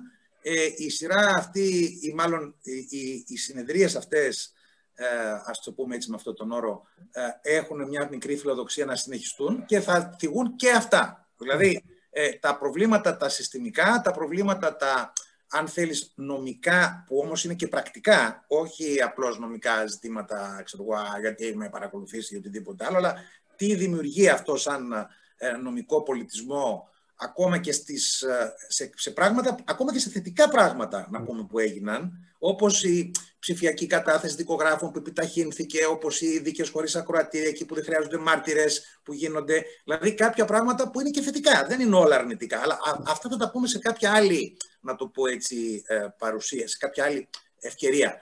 Ε, να πάμε λίγο στο φλέγον θέμα για να μην μας πάρει πάρα πολύ και η ώρα και κουράσουμε και το όποιο ακροατήριο έχει την καλοσύνη και το ενδιαφέρον να μας δει. Εμβόλιο. Ε, ξεκινάω από σένα, Ηλία. Ε, θα μίλησε εδώ στο Κωστής. Πού είμαστε τώρα; Έχουμε τελευταία μία μεγάλη, να το πω έτσι, ε, από εβδομάδα σε εβδομάδα θα έλεγα εξελιξιμότητα στο θέμα των εμβολίων. Σήμερα άκουγα στις ειδήσεις επί τούτου ότι υπάρχει μια, νομίζω δεν θυμάμαι, ήταν μια κάποια κυρία της Ευρωπαϊκής Ενώσεως στο τομέα υγείας που έλεγε ότι υπάρχει κάποια περίπτωση να αρχίσουν εμβολιασμοί και το Δεκέμβριο, τέλη Δεκεμβρίου. Ναι, η Φόντερ ήταν η, ναι, η πρώτη. Ναι, ναι. Λοιπόν, ε, πού είμαστε εκεί; Λοιπόν, ένα, μια πολύ γρήγορη εισαγωγή. Ναι, νομίζω ότι είναι εντυπωσιακό τώρα και νομίζω ότι θα πρέπει να αφαιρθεί μετά και το, το, το επιστημονικό κομμάτι και το ιατρικό κομμάτι είναι ότι το γονιδίωμα του ιού δημοσιεύτηκε στις 12 Ιανουαρίου. Τον Ιούλιο είχαμε την πρώτη φάση 3, που είναι έτσι η φάση 3 που ε, ε, πρέπει να γίνει για να εγκριθεί ένα φάρμακο. Ε, και πριν μια εβδομάδα είχαμε κατάθεση του φακέλου για την επίγουσα έγκριση ε, του, του εμβολίου. Ε, αυτό είναι εντυπωσιακό, έτσι, δεν έχει ξαναγίνει. Ε, και υπάρχει μια ανησυχία στον κόσμο, έτσι, γιατί από μια μεριά λέμε «Wow, καταπληκτικό, πήγε τόσο γρήγορα». Υπάρχει μια ανησυχία στον κόσμο γιατί έγινε τόσο γρήγορα και γιατί δεν μπορούσε να γίνει πριν ε, μερικά χρόνια. Ε, πρώτον, δεν είναι το ταχύτερο ποτέ. Αλλά είναι το ταχύτερο ποτέ γιατί έχουμε πια τεχνολογίες που μας επιτρέπουν να αναπτύξουμε, να κάνουμε το κομμάτι της έρευνας πάρα πολύ πιο γρήγορα. Όχι το κομμάτι της κλινικής ανάπτυξης. Το κομμάτι της κλινικής ανάπτυξης δεν έκοψε κανένας ούτε μισή μέρα από την ανάπτυξη. Έγινε ακριβώς έτσι όπως θα γινόταν και όπως έπρεπε να γίνει. Αυτό το λέω γιατί υπάρχει μια πολύ μεγάλη ανησυχία ότι τα εμβόλια αναπτύχθηκαν υπερβολικά γρήγορα και γι' αυτό θα έχουν προβλήματα ασφάλειας. Έτσι. Ναι. Μια απόλυτα φυσιολογική ανησυχία. Νούμερο ένα. Νούμερο δύο, οτιδήποτε μιλάμε για έγκριση που θα έρθει μέσα στις επόμενες εβδομάδες, γιατί θα έρθουν τουλάχιστον δύο ή τρεις εγκρίσεις μέσα στις επόμενες εβδομάδες, είναι επίγουσα έγκριση. Τι σημαίνει αυτό, Σημαίνει ότι η κλινική οδοκιμή φάση 3 δεν έχει σταματήσει. Θα συνεχίσει για δύο έτη, για δύο χρόνια. Μάλιστα. Αυτό λοιπόν που κάνουν και σωστά κάνουν έτσι, οι, οι οργανισμοί υγείας είναι να κοιτάνε τα δεδομένα νωρίς, επειδή υπάρχει επίγουσα ανάγκη του εμβολίου, για να δώσουν μια επίγουσα έγκριση, η οποία είναι υποαίρεση, έτσι, πολύ σημαντικό αυτό, είναι υποαίρεση αυτή η έγκριση, έτσι του ώστε να μπορέσει να εμβολιαστεί ο κόσμος που θέλει. Άρα και η συζήτηση, κατά γιατί υπήρχε κάποια στιγμή συζήτηση για υποχρεωτικό εμβολιασμό, δεν υπάρχει τέτοια περίπτωση, εφόσον δεν υπάρχει κανονική έγκριση και μόνο επίκουσα έγκριση. Έτσι. Άρα, πού είμαστε τώρα, είμαστε στο, έχουν, έχουν καταθέσει, ε, έχουν πάει στην κυλιόμενη διαδικασία, μπορεί να το διαβάζετε αυτό. Τι σημαίνει αυτό, σημαίνει ότι συνήθως καταθέτεις όλο στο φάκελο και τα στοιχεία ασφάλειας, αλλά και τα στοιχεία λειτουργίας, το πόσο καλά δούλεψε το φάρμακο, έτσι, γιατί κοιτάμε αυτά τα, τα δύο πράγματα. Η κυλιόμενη σημαίνει ότι ό,τι έχω έτοιμο το στέλνω. Έτσι, δεν περιμένω να τα μαζέψω όλα τα στοιχεία όπως θα έκανα συνήθως και να τον καταθέσω το φάκελο. Ό,τι έχω έτοιμο, έχω έτοιμο το κομμάτι της παραγωγής, το στέλνω. Έχω κομμάτι το έτοιμο της ασφάλειας, το στέλνω. Έχω το... Ό,τι έχω, το στέλνω. Ό,τι ανάλυση έχω, τη στέλνω. Αυτό λοιπόν δίνει την ευκαιρία στους ανθρώπους που πρέπει να ελέγξουν αυτούς τους φακέλους για να δώσουν αυτή την επίγουσα έγκριση, τους δίνει τη δυνατότητα να αρχίζουν να κοιτάνε για τα πράγματα, να κοιτάνε το φάκελο. Έτσι, τώρα, όταν κατατεθούν τα τελικά στοιχεία, η δικασία να είναι πιο γρήγορη. Ε, αυτό που περιμένουμε είναι, είμαστε κυριολεκτικά στις εβδομάδες είναι και μέρες έτσι, από, τη, από την πρώτη έγκριση. Είναι σαφές ότι η πρώτη έγκριση θα είναι η Pfizer-BioNTech, ε, αυτό, το, αυτό το εμβόλιο, με τη νέα τεχνολογία του αγγελιοφόρου RNA. Ε, θα ακολουθήσει άλλο ένα εμβόλιο με την ίδια τεχνολογία και επίσης αυτό το εμβόλιο που διαβάζουμε πάρα πολύ της Οξφόρδης. Άρα θεωρώ ότι λογικά και η Φοντερ Λάιν σήμερα, η Ursula Φοντερ Λάιν αυτό είπε, είπε ότι οι πρώτοι εμβολιασμοί τουλάχιστον θα γίνουν προς το τέλος του χρόνου. Θεωρώ ότι η έγκριση είναι πολύ κοντά. Θεωρώ όμως ότι για τον πληθυσμό τον μαζικό, ε, έτσι, για, τους, έτσι, για εμβολιασμούς τώρα στα, στα εκατομμύρια, έτσι, θα μιλάμε για, για Απρίλιο Μάρτιο-Απρίλιο στην καλύτερη περίπτωση. Μάλιστα. Το θέμα της επιλογής κάποιο από αυτά τα εμβόλια, τα τρία ή τα τέσσερα ή τα πέντε ή και του Ρώσιου που όταν πάρει και αυτό, γιατί από ό,τι κατάλαβα και αυτό είναι σε κάποια σειρά, αν και εκεί βγήκε λίγο νωρίτερα, δηλαδή δεν είχε περάσει καν στο στάδιο 3 από ό,τι κατάλαβα. Ε, αλλά εν πάση περιπτώσει υπάρχει κάποιο θέμα επιλογής, δηλαδή αυτό που θα έρθει στην Ελλάδα θα είναι αυτό, θα είναι αυτά; Ε, από όσο γνωρίζω, αυτή τη στιγμή η Ελλάδα θα ακολουθήσει την Ευρωπαϊκή Ένωση. Είναι άλλη μια έτσι, καλή στιγμή γιατί πήγε η Ευρωπαϊκή Ένωση και έκανε τις συμφωνίες με τις εταιρείες που το παράγουν. Δεν γνωρίζω για κάποια συμφωνία με, την, ε, με τη Ρωσία. Ε, έχει κάνει, νομίζω, οι τρεις συμφωνίες που έχει κάνει για κοντά ένα, εκατομμύριο ένα δισεκατομμύριο συγγνώμη, δόσεις ε, συνολικά. Να σημειώσουμε εδώ ότι ένα δισεκατομμύριο δόσεις σημαίνει 500 εκατομμύρια εμβολιασμοί, έτσι, γιατί μιλάμε για δύο δόσεις. Άρα, ό,τι νούμερο ακούμε το κόβουμε. Ε, Οπότε εκεί είναι ένα θέμα. Το άλλο θέμα είναι το κόστος. Έτσι, η, τα εμβόλια με τον ε, αγγελιοφόρο mRNA είναι πολύ πιο ακριβά από το, τα εμβόλια με την παλιά τεχνολογία όπως ε, της ε, AstraZeneca. Δηλαδή νομίζω ότι η AstraZeneca θα είναι γύρω στα 3 ευρώ ο εμβολιασμός, ε, του άλλου θα είναι γύρω στα 15-20. Οπότε και εκεί υπάρχει ένα θεματάκι, έτσι, θέμα κόστους. Ε, αλλά η τελική απόφαση πρέπει να πάρθει με ένα γιατρό. Έτσι. Δηλαδή δεν είναι, δεν είναι κάτι που εμείς θα, θα πούμε ποτέ σε κάποιον τι θα κάνει. Αυτό είναι κάτι που οποιοδήποτε που θέλει να εμβολιαστεί πρέπει να συζητήσει με τον γιατρό του. Οι μεταφορές ηλία των εμβολίων, γιατί συζητούσαμε και μαζί το είχαμε συζητήσει μια φορά που συζητούσαμε σε ένα άλλο, ε, να το πω έτσι, μια άλλη ευκαιρία, ε, υπάρχει και κάποιο θέμα μεταφοράς των εμβολίων από ό,τι κατάλαβα, ναι. λόγω της ψήξεως που απαιτείται, έτσι δεν είναι; Σωστά. Υπάρχει ένα πρόβλημα σταθερότητας. Ε, δηλαδή, φανταστείτε το σαν το γάλα. Έτσι. Ξέρουμε πολύ καλά. Όταν ναι. αφήσουμε το γάλα έξω από το ψυγείο, χαλάει πολύ γρήγορα. Αν το βάλουμε στο ψυγείο, κρατάει πέντε μέρες. Ε, ναι, αλλά άλλο το μείον 70 που λέει η Pfizer και άλλο το μείον 8 που λοιπόν, λέει η Astra. Ναι. Ε, όσον αφορά τη μεταφορά, για τα καινούρια της τεχνολογίας με τον αγγελιοφόρο RNA, αυτά πραγματικά χρειάζονται ψυγεία ε, στους μείον 70, μείον 80. Αυτό είναι αρκετά δύσκολο, έτσι. Και δεν είναι μόνο αυτό. Δεν είναι αρκετά Θυμάμαι ότι το είναι ότι, ναι. ναι, είναι ότι και, τα ψυγεία, και στο ψυγείο των 2.8, δηλαδή φανταστείτε ότι πρέπει να έρθει το, το, εμβόλιο, πρέπει να αποψυχθεί, έτσι όπως βγάζουμε κάτι από την κατάψυξη, πρέπει να γίνει αυτή η διαδικασία σωστά, ώστε να μην επηρεαστεί το εμβόλιο. Και μετά, όταν αυτό το εμβόλιο μπει στο ψυγείο των 2.8 βαθμών, που 2.8 σημαίνει 2.8, έτσι, δεν σημαίνει 2.8,5, ούτε έτσι. Ναι. Ε, σημαίνει 2.8. Σε αυτό το ψυγείο, το ένα εμβόλιο φαίνεται να έχει σταθερότητα 5 με 10 μέρες, δεν έχουμε δει τα τελικά στοιχεία ακόμα, και το άλλο εμβόλιο μπορεί να έχει μέχρι και 30 μέρες. Μάλιστα. Αυτό είναι πρόβλημα. Τώρα, της AstraZeneca το, το εμβόλιο. Έχει είναι χαμηλότερες αυτές από ό,τι κατάλαβα. Ψήξεις. Ναι, αλλά και πάλι χρειάζεται μεταφορά στους 2-8 βαθμούς. Δηλαδή είναι, είναι, είναι και αυτό. Η απόσταση των δόσεων ε, μεταξύ τους, όταν είναι, λέμε δύο δόσεις, θα είναι ας πούμε. Τρεις με τέσσερις, ανάλογα με το εμβόλιο, είναι αυτή τη στιγμή είναι τρεις με τέσσερις εβδομάδες. Δηλαδή μία Α, δόση, μόνο. Ναι. Κοντά σχετικά. Ναι, μάλιστα, ναι. Μάλιστα. Ωραία, ωραία, ωραία. ωραία. Ε, να πάμε λίγο στον Κωστή. Κωστή, ε, σίγουρα ε, από την ε, εμπειρία σου και από, την, από το επάγγελμά σου και εκεί, συναντάς και ανθρώπους οι οποίοι εκφράζουν αυτό που ε, ευστόχως είπε ο, ο Ηλίας ή το υπονόησε τέλος πάντων, τον, το, το, το δισταγμό.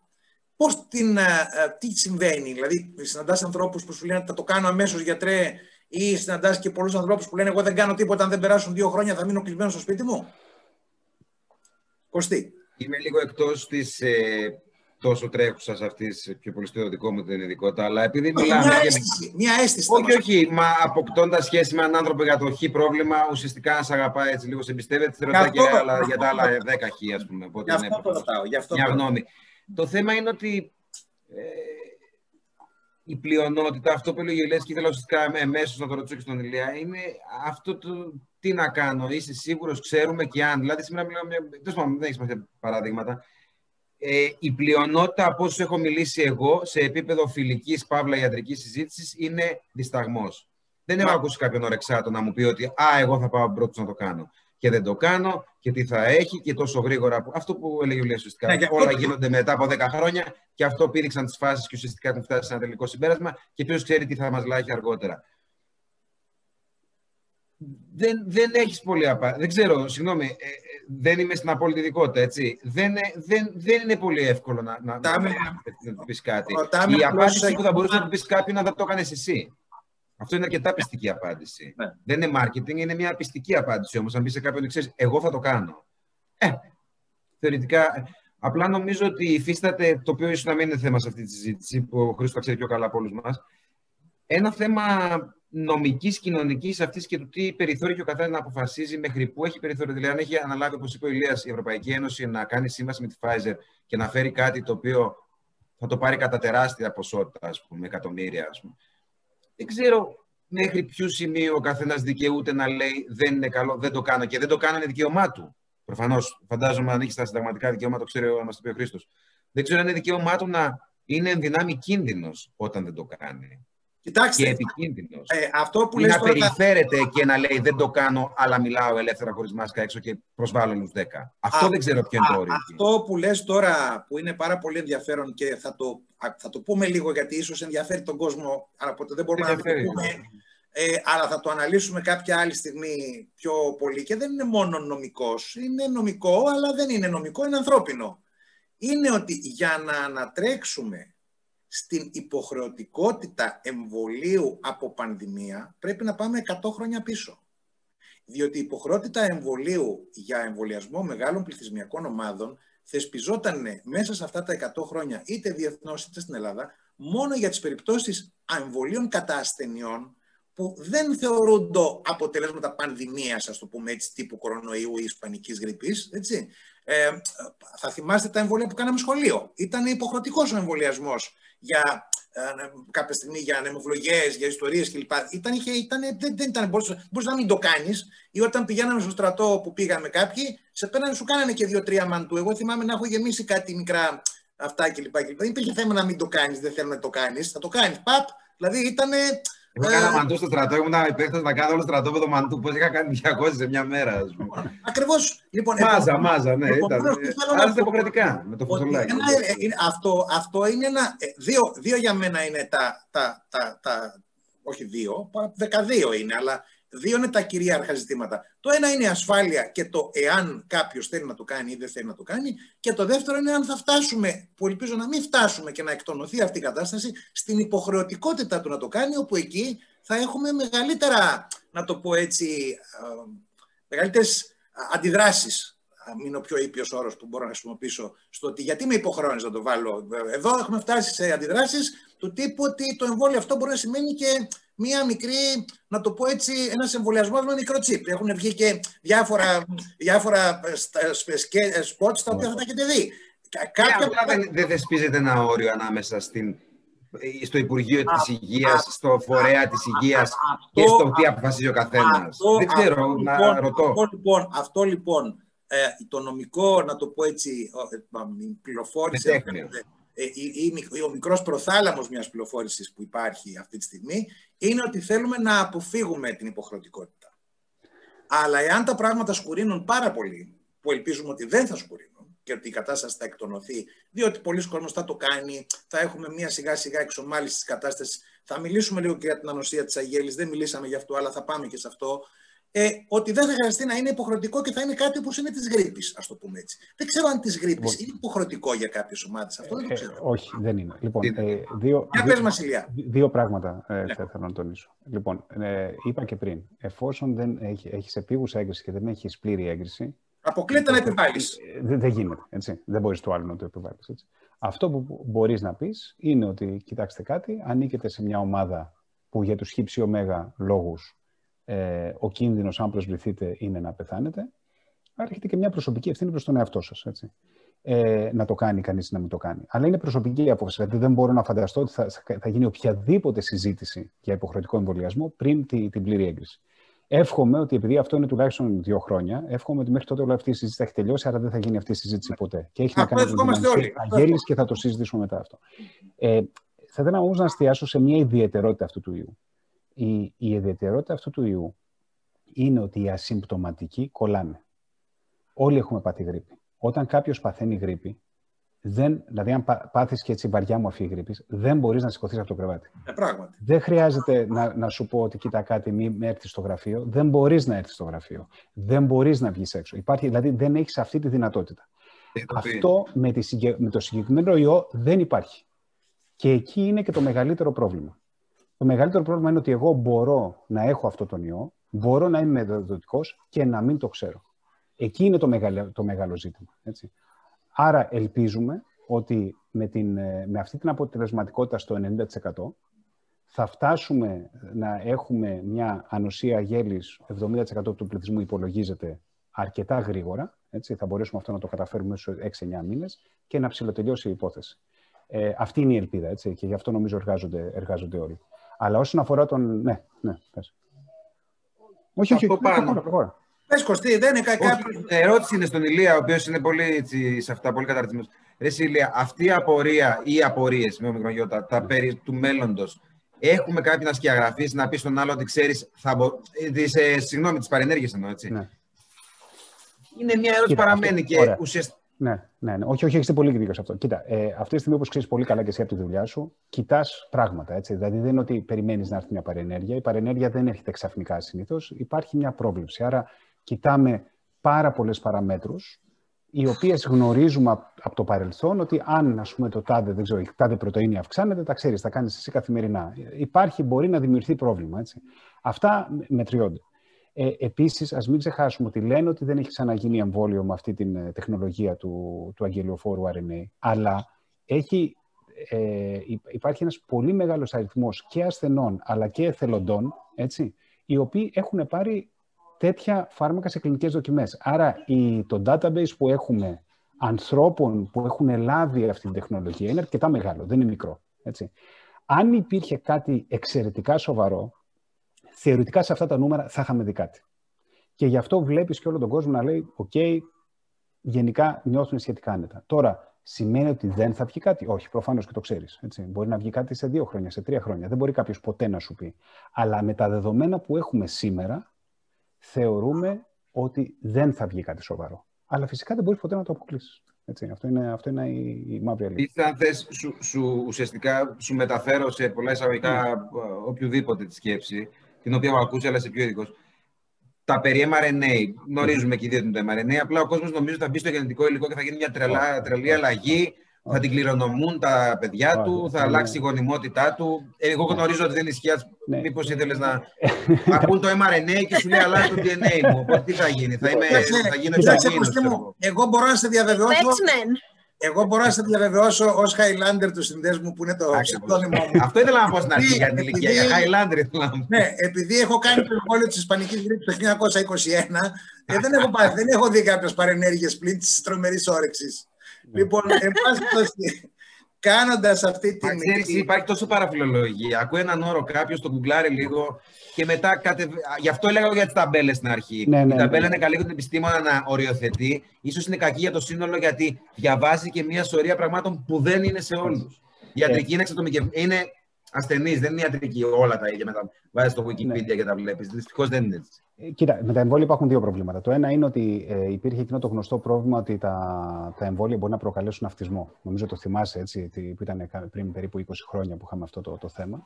Ε, εκεί ξέρουμε ακριβώς τι έγινε πια. Δυστυχώς, ένας πάρα πολύ κακός επιστήμονας ε, έστησε ένα παραμύθι. Δηλαδή δεν είχε καθόλου στοιχεία. Έτσι. Δηλαδή, όταν προσπαθήσαν άνθρωποι να επαναλάβουν τα πειράματά του ή να του ζητήσουν τα στοιχεία των πειραμάτων κτλ., βρήκαν ότι ο τύπος απλούστατα είχε γράψει ένα παραμύθι. Απλώς το είχε γράψει ένα παραμύθι, το είχε γράψει πάρα πολύ ωραία, επιστημονικά και το είχε στείλει σε ένα επιστημονικό περιοδικό και κάπως αυτό το πράγμα δημοσιεύτηκε. Ε, αυτό λοιπόν υπάρχει, αυτός είναι ο σκύλος μου, συγγνώμη.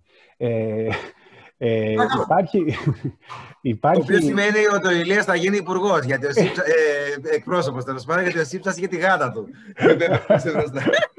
λοιπόν, ε, το, το θέμα είναι λοιπόν πιο ότι ευτυχώς πια γνωρίζουμε ότι αυτό είναι ψέμα, αλλά δυστυχώς έχει μείνει αυτό το, στον κόσμο. Έχει έτσι μείνει μία μνήμη ότι α, κάπου είχα διαβάσει ότι μπορεί να προκαλούν αυτισμό κτλ.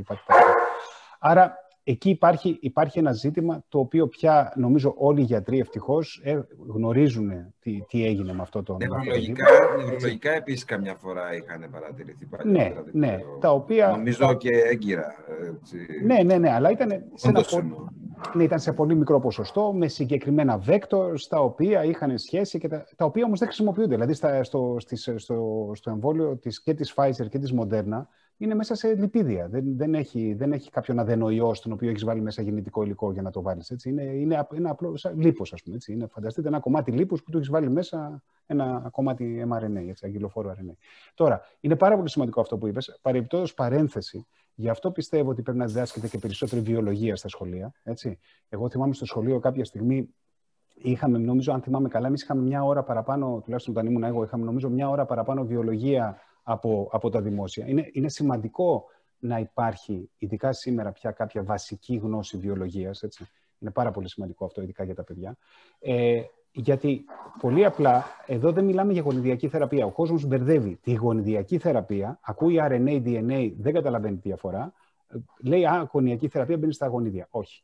Αυτό που γίνεται είναι, φανταστείτε ότι είναι ένα κομματάκι ακριβώς όπως τα κλασικά εμβόλια, είναι ένα κομματάκι RNA, το οποίο μπαίνει μέσα σε ένα κύτταρο και το μόνο που κάνει είναι δίνει την εντολή στο κύτταρο να παράξει μία, ε, το αντίσωμα, ας πούμε, να το κάνω πιο απλά, το αντίσωμα το οποίο ε, χρειάζεται για να το, καταπολεμήσεις ε, τον ιό. Μετά το mRNA αυτό διαλύεται. Το τρώει. Τη λιγότερη δυνατή παρέμβαση. Αυτό δεν είναι ουσιαστικά. Αυτό, θέλω να... αυτό τους λέω και εγώ. Ξέρεις, βάζουν κάτι λιγότερο από το κανονικό. Έτσι, έτσι. Δεν σου μπλέκει στους απογόνους σου, για παράδειγμα. Τίποτα, τίποτα, τίποτα, τίποτα, Δηλαδή για germ lines και τέτοια που λένε κάποιοι, ας πούμε, αυτά είναι τρελά. Έτσι. Αυτό δεν γίνεται ούτε στη γονιδιακή θεραπεία δεν γίνεται αυτό. Έτσι. Μια και όμως πιάσαμε αυτό το topic και επειδή είχε ρωτήσει, να το ρωτήσει κιλό, φαντάζομαι αυτό, ελπίζω να μην τη κλέβω την αυτή ε, βλέπουμε ότι οι άνδρες έχουμε μια μεγαλύτερη, να το πω, δεκτικότητα, ευπάθεια. Αυτό πώς εξηγείται μετά από... και ότι είναι σταθερή εδώ και κάποιους μήνες. Αυτό; Κωστή, θες να μας πεις εσύ ναι. πρώτα, αν έχεις κάποια. Είχα μελετήσει αρκετά, αλλά δεν είμαι πολύ updated. Το είχα μελετήσει γιατί θέλω να κάνω εργασία πάνω σε αυτός πολύ νωρίς, τον Απρίλιο-Μάιο, που ήταν τα πρώτα δεδομένα. Έχει κάτι υποθέσεις, τουλάχιστον μέχρι τότε ήταν υποθέσεις. Υποθέσεις περί χρωμοσωμάτων, λίγο οι ορμόνες εμπλέκονται, αλλά αυτό τα ανδρογόνα, εστρογόνα, γιατί αλλάζουν λίγο το, το hosting τα ιστρογόνα των γυναικών, δηλαδή οι ορμόνες κατά πλειονότητα, έχουν κάποια μικρή προστασία νοσολογική κτλ. Και, και ίσως κάπου εκεί σε πιο επίσημη μορφή δεν είμαι σε θέση. Βέβαια δεν είναι τεράστιο το ποσοστό. Είναι λίγο τραμπάλα 55. Ναι, όντως, αλλά ε, το βλέπουμε ότι είναι σταθερό όμως. Βλέπουμε ότι είναι σταθερό. Δεν, δεν, δεν, δεν κάμπτεται. Ας πούμε. Ε, ε, βέβαια θα μου πεις εδώ εμείς οι άνδρες Γι' αυτό και σατυριζόμεθα από τις γυναίκες για αυτό το θέμα και λίγο πυρετό να έχουμε. Είμαστε στη συντριπτική πλειοψηφία. Δεν ξέρω αν έχετε δει κάτι που σου λέει ο άντρα. Κακή ασθενή, κακή ασθενή. Κάθεται, ας πούμε, στο κρεβάτι, ας πούμε, υποφέρει, ενώ δεν έχει τίποτα, ξέρω εγώ, οτιδήποτε άλλο. Κακή ασθενή, ναι. Ε, ναι, αλλά ε, θέλω να πω ότι εδώ βλέπουμε μια αιμονή των στατιστικών μεγεθών εις βάρος των ανδρών και δι των μεγάλων. Άλλο τώρα, αν είπαμε ότι και ε, έχουν στην πορεία των πραγμάτων αποδειχθεί ότι και οι νέοι οδηγούν αυτή την κακή κούρσα, ας πούμε, της μεταδόσεως ή οτιδήποτε άλλο, αλλά βλέπουμε ότι στις μεγάλες ηλικίες οι άνδρες, ε, ε, πέραν της γενικότερης ευπάθειάς σου, γι' αυτό και πρέπει και να μας προσέχει κάποιος. Ε, λοιπόν, ε, θα περάσουμε κοινωνικά μηνύματα.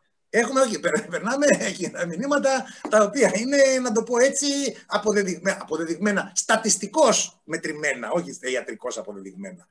Ε, να πάμε σε κάτι άλλο. Αν, η Λόη σε κάτι για το εμβόλιο θα ήθελα... Μια ερώτηση. Μια που είπες στατιστικά, να επανέλθουμε σε κάτι που είπε και ο Ηλίας και για την ανοσία της Αγέλης. Ας πούμε ότι οι γυναίκες, ως η μόνη γυναίκα στη συζήτηση, στατιστικά, είμαστε λίγο λιγότερο πιθανές αν θες να αρρωστήσουμε ή να πεθάνουμε, γιατί και αυτό είναι ένα θέμα. Πεθαίνουν λιγότερο οι γυναίκες σε σχέση με τους άντρες. Οπότε μπορεί εμείς να πούμε, ok, ας περιμένουμε λίγο για το εμβόλιο ή και οι πιο νέοι άνθρωποι, 18 με 45 ή τέλος πάντων 39, ας πούμε, ας περιμένουμε λίγο να δούμε αυτό που λέγαμε, να περάσει η διαδικασία του κατεπήγοντος, γιατί δεν έχουμε το άγχος εμείς προσωπικά. Και πώς πρέπει, μπορείς να πείσεις μια πολύ μεγάλη μερίδα πληθυσμού, γυναίκες, νέους, αυτούς βασικά, αλλά είναι η πλειοψηφία της κοινωνίας, ότι πρέπει να το κάνεις το εμβόλιο, διότι μη σκέφτεσαι μόνο τον εαυτό σου, σκέψεις τι ομάδες, του γονείς σου, ε, και ότι πρέπει να αποκτήσουμε ανοσία γέλης και να εμβολιαστούμε 70% για να επανέλθουμε στην πραγματικότητα. Δηλαδή αυτό είναι κάτι που πάλι δεν συζητιέται αρκετά και βλέπω ότι είναι κάτι που προβληματίζει αρκετό κόσμο. Δεν να το εξηγώ καλά. Ναι, αλλά θα μπορούσες να, το ανα... θα μπορούσες να το αναποδογυρίσεις το επιχείρημα, έτσι. Δηλαδή θα μπορούσες να πεις ότι αν κάποιος, ε, όπως είπαμε, το μεγάλο πρόβλημα αυτό τον, τον ιό είναι ότι οι, οι ασυμπτωματικοί μεταδίδουν τον ιό. Άρα, αν εσύ έχεις ε, ένα πολύ δυνατό νοσοποιητικό σύστημα το οποίο μπορεί να διαχειριστεί τον ιό, δεν σημαίνει ότι εκείνη τη στιγμή δεν κολλάς στους άλλους. Σημαίνει ότι εσύ δεν έχεις πρόβλημα και έχουν, έχουν οι άλλοι. Άρα, καταλαβαίνεις, δηλαδή το επιχείρημά σου μπορεί να γυρίσει ανάποδα. Ε, και, να, και να πεις ότι ναι, πρέπει να εμβολιαστείς, αλλά πρέπει να εμβολιαστείς και για, να προστατεύει τους άλλους. Ναι, είναι, αυτό νομίζω ότι είναι πολύ βασικό να το καταλάβει ο κόσμος. Ότι μην κοιτάζει τον εαυτό σου. Θα το κάνω πρώτα εγώ και μετά εσύ. Θα κάνω εγώ, να δεις πώς πάω, έτσι. Θα παρακολουθείς πώς τρώω, τι κάνω, τι δείχνω. και μετά μπορείς να προχωρήσεις. Ε, να σταθούμε λίγο σε αυτό για να μην φύγουμε. Σήμερα στις ανακοινώσεις που γίνανε με την κυρία Βάντερ Λέιν και άλλους, ε, μεταξύ των διαφόρων, να το πω έτσι, ε, ανακοινώσεων ή λεχθέντων ή αναφερθέντων, ήταν ότι και κάποιος που κάνει το εμβόλιο, ακόμα και όταν κάνει το εμβόλιο, πρώτα ο Θεός, αν θέλει να το κάνει όπως είπαμε, ε, μπορεί να είναι ενδυνάμει μεταδοτικός ναι, για κάποιο διάστημα. Θέλει να μας πει κάτι ο Ηλίας γι' αυτό; Ναι, ε, ε πρώτα απ' όλα, το ένα, το ένα είναι γι' αυτό χρειάζονται δύο δόσεις, έτσι. Ναι. Ε, χρειάζονται δύο δόσεις γιατί θέλεις να αποκτήσεις έναν ε, επαρκή αριθμό ε, αντισωμάτων που σκοτώνουν τον ιό, για να το πω έτσι πολύ απλά. Ε, αυτό ξέρουμε ήδη ότι χρειάζεται δύο δόσεις. Ε, άρα, ε, ξέρουμε πάνω κάτω, για να μην το κάνω πολύ δύσκολο, αυτό που ξέρουμε είναι ότι θα έχουμε πραγματική προστασία περίπου έξι εβδομάδες, έτσι υπολογίζουμε, έτσι, περίπου έξι εβδομάδες μετά την πρώτη δόση. Μάλιστα. Άρα, δηλαδή, αυτό τι σημαίνει, και το έλεγα σε μια άλλη συζήτηση μάλιστα χθες, ε, σημαίνει ότι αυτές τις έξι εβδομάδες ε, πάλι πρέπει να προσέχουμε. Δεν σημαίνει ότι κάναμε, τι, πήγαμε εκεί, μας έκανε ο γιατρός τη δόση και όπου φύγαμε και δεν υπάρχει θέμα. Ε, από την πρώτη και μετά είναι OK μέχρι τη δεύτερη. Δηλαδή είσαι καλυμμένος τρόπο. Όχι, δεν είσαι. Αφού δεν έχει κάνει αυτό. Όχι, από την πρώτη δόση και μετά.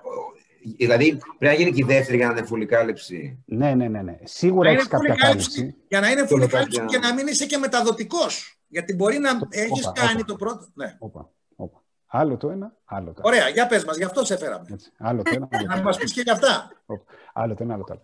Ε, νομίζω ότι ε, το πρώτο και βασικότερο είναι ότι αυτή τη στιγμή υπολογίζεται, έτσι το τονίζω ότι υπολογίζεται, ότι χρειάζεται έξι εβδομάδες μετά την πρώτη δόση, που σημαίνει περίπου δύο με τρεις εβδομάδες μετά τη δεύτερη, έτσι, για να έχεις Για το ατομικό, για το ατομικό. Αυτό είναι για το ατομικό, έτσι. Ναι, ναι. Γιατί μπορεί στην δεύτερη εβδομάδα, για παράδειγμα, να κολλήσεις να κολλήσεις ασυμπτωματικά, να μην το καταλάβεις καν, γιατί πια ο οργανισμός σου έχει τη δυνατότητα να το διαχειριστεί, αλλά σε εκείνη την περίοδο εσύ να το μεταδίδεις. Αυτό δεν το ξέρουμε ακόμα. Έτσι. Αυτό είναι από τα πράγματα, έτσι, μην ξεχνάτε ότι είναι έρευνα που γίνεται συνεχώς. Ναι, μαθαίνουμε πράγματα κάθε μέρα. Άρα, για μένα, το, το μήνυμα είναι και να εμβολιαστούμε. Αυτές τις έξι πρώτες εβδομάδες πρέπει να προσέχουμε. Ναι. Ωραία. Πόσο καιρό υπολογίζουν ότι διαρκεί το εμβόλιο. Δηλαδή, την κρύπη πρέπει να το κάνουμε κάθε χρόνο. Τη σιλαρά το κάναμε μία φορά και τελείωσε. Ε, στην γρήπη το κάνουμε κάθε χρόνο, γιατί κάθε χρόνο κάνουμε διαφορετικό εμβόλιο. Έτσι. Ε, κάθε χρόνο κάνουμε, ε, ε, εμβολιαζόμαστε σε διαφορετικά στελέχη του ιού. Γιατί αυτό που γίνεται με τη γρήπη είναι ότι κάθε χρόνο μας τυπάει διαφορετικό στέλεχος γρήπης. Γι' αυτό χρειάζεται διαφορετικό. Έτσι. Ε, Όπως είπες, είναι σωστά. Άλλα εμβόλια τα κάνεις μια φορά στη ζωή σου και τέλειωσε. Εδώ η απάντηση είναι δεν ξέρουμε. Ένας από τους λόγους που η κλινική έρευνα θα κρατήσει δύο χρόνια είναι για να ξέρουμε αν θα χρειαστεί να, αν θα πέσουμε κάτω από ένα συγκεκριμένο επίπεδο, θα πρέπει να ξεμβολιαστούμε. Θα είναι αυτό στους 6 μήνες, στους 12 μήνες, στα 2 χρόνια, στα 5 χρόνια, δεν ξέρω. Άρα μπορεί να χρειαστεί και επανάληψη της διπλής ναι. δόσεως μετά ναι. από χρόνο. Ναι. κάτι που ακούμε ότι ο ιός κάνει μετάλλαξη είναι ότι ίσως το εμβόλιο το συγκεκριμένο του χρόνου να πρέπει να κάνουμε ένα διαφορετικό εμβόλιο γιατί αν έχει μεταλλαχτεί Σωστά. Αυτά είναι... Ναι, σωστά. σωστά. Είναι, μετά γίνεται σαν τη γρήπη. Δηλαδή, μετά είναι, δεν είναι ο ίδιος ο ιό, είναι κάποιος πολύ διαφορετικός ιός. Κοίτα, μεταλλάξει γίνεται καθημερινά. Το θέμα δεν είναι να γίνει μετάλλαξη. Το θέμα είναι να γίνει μια μετάλλαξη η οποία να είναι αρκετά σημαντική ώστε να μην βγαίνει το εμβόλιο. Έτσι. Γι' αυτό τα εμβόλια χτυπάνε το, την περίφημη ακίδα του ιού, την κορώνα, ε, που είναι ο τρόπος με τον οποίο ο ιός μπαίνει μέσα στα κύτταρα. Γι' αυτό έχει αυτές τις κορώνες. Φανταστείτε απλώς έχει την κορώνα, πιάνει ένα άλλο κύτταρο και τραβιέται και, και μπαίνει μέσα. Έτσι. Και εκεί κολλάει και τα ACE inhibitors, γιατί φαίνεται ότι εκεί υπάρχει μια μεγαλύτερη ευκολία να μπαίνει ο ιός ε, στα, ε, στα κύτταρα. Ε, άρα το θέμα δεν είναι οι μεταλλάξεις. Το θέμα είναι αν οι μεταλλάξεις αυτές είναι, ε, αλλάζουν με αρκετά τον ιό, έτσι ώστε να μην δουλεύει το εμβόλιο. Έτσι. Γιατί μπορεί να κάνει 500 μεταλλάξεις ο ιός και το εμβόλιο δουλεύει. Μάλιστα. Ε, Επομένως, με τα δεδομένα αυτά που λέγαμε, όλα, όλα αυτά και όσα θα πούμε ξανά ενδεχομένως, ε, για να ε, μπορούμε να μιλάμε πολύ περισσότερη ώρα, όπως καταλαβαίνετε, αλλά είπαμε να κάνουμε έτσι μια μεγάλη εισαγωγή σε θέματα κοινού ενδιαφέροντος για να είναι και πιο εύπεπτο και για τον κόσμο να το δει. Ε, αλλά με αυτά τα δεδομένα, αυτή τη στιγμή δεν υπάρχει κάποια επιπέδωση ή ευθυγράμμιση ή οτιδήποτε άλλο, ούτε μπορούμε να την περιμένουμε ενδεχομένως στις επόμενες δύο εβδομάδες, τρεις. Βλέπω να έχουμε gloomy Christmas. Μάλλον.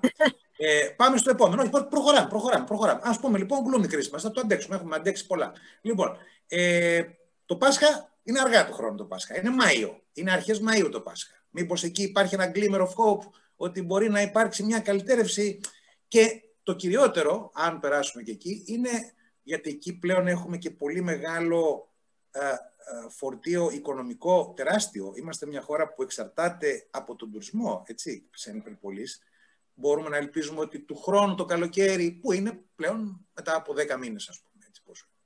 Ε, είναι δεύτερο εξάμεινο ουσιαστικά του 2021, ε, είναι και πολλές εκδηλώσεις που έχουν αναβληθεί, σοβαρές, έτσι. Είναι και τα 200 χρόνια από την Ελληνική Επανάσταση, που και σε αυτό το πλαίσιο έχουμε πάρα πολλές εκδηλώσεις. Αυτές πιστεύεις, Ηλία και Κώστα, ότι έχουν μια ελπίδα από τον Ιούνιο και μετά να γίνουν; Ας πούμε η Ολυμπιακή του Τόκιο. Λέω τώρα εγώ μια μεγάλη, τη μεγαλύτερη. Να ξεκινήσουμε από τον Ηλία.